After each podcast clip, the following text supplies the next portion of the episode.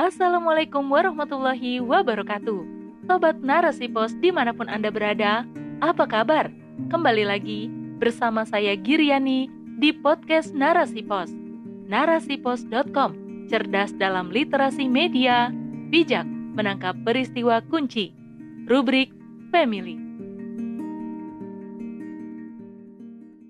Membangun Syaksiah Islam sejak dini oleh Bunga Padi.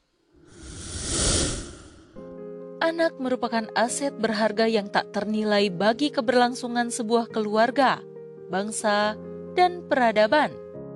Anak yang diharapkan tentu bukanlah anak tanpa pengasuhan yang baik dan pendidikan yang benar, tetapi anak yang sejak dini telah mendapatkan pembinaan keimanan dan pembiasaan ketaatan atau ibadah. Pendidikan pembentukan pola pikir atau akliyah dan sikap islami atau nafsiyah memperluas sakofah Islam, mengasah kecerdasan intelektual, dan pembinaan interaksi sosial kemasyarakatan. Anak merupakan karunia Allah yang terlahir fitrah. Ia bagaikan kertas putih yang siap menampung segala torehan tinta. Jika tinta kebaikan yang menjadi warnanya, maka anak akan menjadi baik. Pun begitu sebaliknya.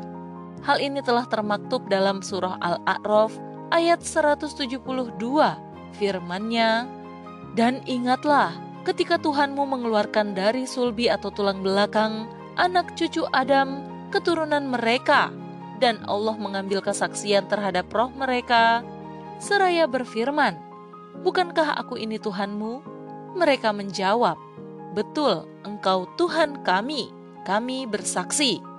Kami lakukan yang demikian itu agar di hari kiamat kamu tidak mengatakan, Sesungguhnya ketika itu kami lengah terhadap ini. Ada beberapa tahapan yang bisa dilakukan dalam membentuk akidah dan akhlak anak Islami, di antaranya pertama, penanaman keimanan. Sejak dini, penanaman keimanan sudah harus dilaksanakan dengan cara mengajarkan keyakinan bahwa Allah Subhanahu wa Ta'ala senantiasa melihat, mengetahui, dan menyertai di mana pun dirinya berada menancapkan rasa yang kuat kecintaan anak kepada Sang Pencipta, yakni Allah Subhanahu wa taala dan Rasulullah Shallallahu alaihi wasallam sebagai teladan terbaik, memuliakan keluarga serta para sahabatnya, mengajarkan membaca dan memahami makna isi kandungan Al-Qur'an dan As-Sunnah serta membina keteguhan mereka dalam mempertahankan keimanan dan sikap rela berkorban Anak yang rasa takutnya begitu kuat kepada Allah Subhanahu wa taala, maka akan memiliki benteng dalam dirinya sehingga menjauhkan dirinya dari segala perbuatan buruk yang dapat merugikan dirinya maupun orang lain. Ia berusaha mengerjakan perbuatan yang baik-baik saja, termasuk menjauhi perkara makanan, minuman, dan benda yang diharamkan agama. Kedua, habituasi ibadah Pembiasaan ibadah merupakan bagian dari penyempurnaan pembinaan akidah serta menjadi cerminan keimanan. Supaya akidah anak menancap kuat di dalam jiwanya, maka ibarat tanaman harus disirami dengan air agar tak layu lalu mati kekeringan. Dengan menjalankan bermacam ragam bentuk ibadah, semisal mengerjakan sholat wajib tepat waktu. Sholat wajib adalah amalan ibadah yang pertama akan dihisap. Oleh karenanya, orang tua senantiasa mendorong anak untuk melakukan sholat wajib lima waktu dan berjemaah ke masjid. Sebagaimana dengan firman Allah di surat Toha ayat 132, dan perintahkanlah keluargamu sholat dan sabar dalam mengerjakannya. Kami tidak meminta rizki kepadamu. Kamilah yang memberi rizki kepadamu, dan akibat yang baik di akhirat adalah bagi orang yang bertakwa. Selain itu, Solat akan mencegah anak dari perbuatan keji dan mungkar. Membiasakan saum sunnah guna mengendalikan dirinya dari hawa nafsu buruk, sehingga terbentuk habituasi positif pada anak akibat ketertarikan pada hukum syara. Ketiga, budi pekerti atau akhlak.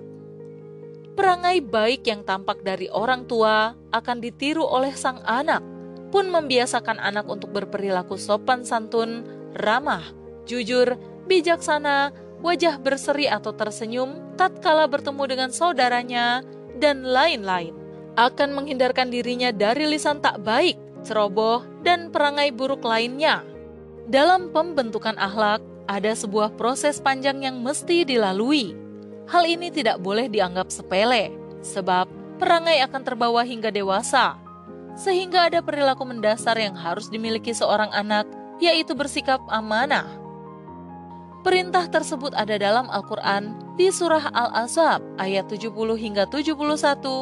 Allah berfirman, Hai orang-orang yang beriman, bertakwalah kamu kepada Allah dan katakanlah perkataan yang benar. Niscaya Allah memperbaiki bagimu amalan-amalanmu dan mengampuni bagimu dosa-dosamu dan barang siapa menaati Allah dan Rasul-Nya, maka sesungguhnya ia telah mendapat kemenangan yang besar. Bahkan Rasulullah Shallallahu Alaihi Wasallam tidak segan memberi sanksi kepada anak yang melanggar amanah dengan menjewer kupingnya. Selaras dengan riwayat Imam An Nawawi dalam kitab Ibnu Sinni dari Abdullah bin Bisir as-Sahabi radhiyallahu anhu berkata, Ibuku pernah menyuruh aku menemui Rasulullah Shallallahu Alaihi Wasallam dengan membawa setan dan anggur. Namun, aku memakan sebagian anggur itu sebelum menyampaikannya kepada Rasulullah Shallallahu Alaihi Wasallam.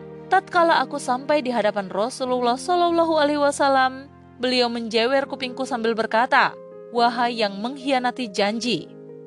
Keempat, pembentukan jiwa, memberikan perhatian dan kasih sayang yang cukup kepada anak ketika anak melakukan kesalahan, tidak langsung memarahi, menghakimi, atau bahkan berbuat kasar.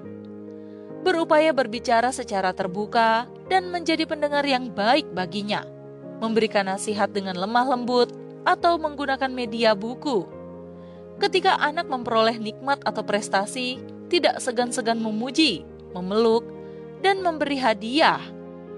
Dahulu, Rasulullah pernah memberikan manisan kepada anak-anak yang turut sholat asar bersama beliau, bahkan memberi tambahan bagian kepada mereka, serta menyambutnya dengan penuh kehangatan, membuat anak-anak merasa nyaman berada di dekat beliau. Perlakuan yang baik terhadap anak akan memberikan ketenangan pada jiwanya, tetap stabil, dan menjauhkan dari rasa takut. Kelima, membangun intelektual anak. Setiap anak memiliki kemampuan atau potensi yang apabila diasah akan menonjol di bidangnya dan bermanfaat. Orang tua harus memotivasi anak untuk semangat mencari dan mencintai ilmu. Dalam pendidikannya, orang tua juga mencarikan guru dan memfasilitasi sarana belajar untuk mengajarkan ilmu-ilmu Islam, sains, dan keterampilan berbahasa Arab. Pun pada satu kesempatan, orang tua dapat menceritakan kehebatan, kecerdasan, dan karya-karya para ulama intelektual terdahulu dengan harapan menjadi spirit yang membakar semangat anak untuk mengikuti jejak mereka. Sejarah mencatat adalah Imam Syafi'i yang hafal Al-Quran di usia tujuh tahun, hafal 2000 hadis, hingga digelari Nasirus Sunnah. Beliau juga perumus pertama metodologi hukum Islam yang dikenal usul fikih melalui kitabnya yang berjudul Ar-Risalah, kitab lainnya Al-Um, dan Ikhtilaful Hadis. Muhammad Al-Fatih di usianya 21 tahun telah berhasil menaklukkan Konstantinopel. Keahliannya yang lain menguasai enam bahasa, sains, matematika, strategi perang, dan ketentaraan. Keenam, peka sosial kemasyarakatan.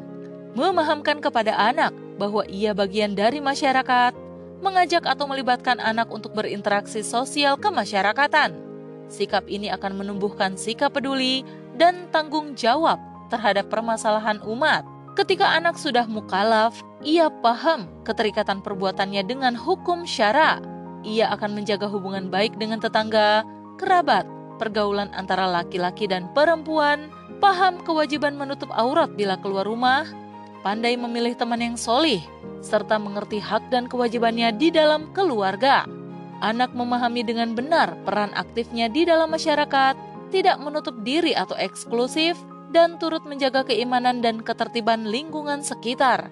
Pandai membawa diri dan mengajak setiap individu atau warga untuk hadir ke majelis ilmu, bergotong royong, menjenguk tetangga sakit, gemar bersedekah, tidak sungkan menolong kepada yang membutuhkan, dan seterusnya.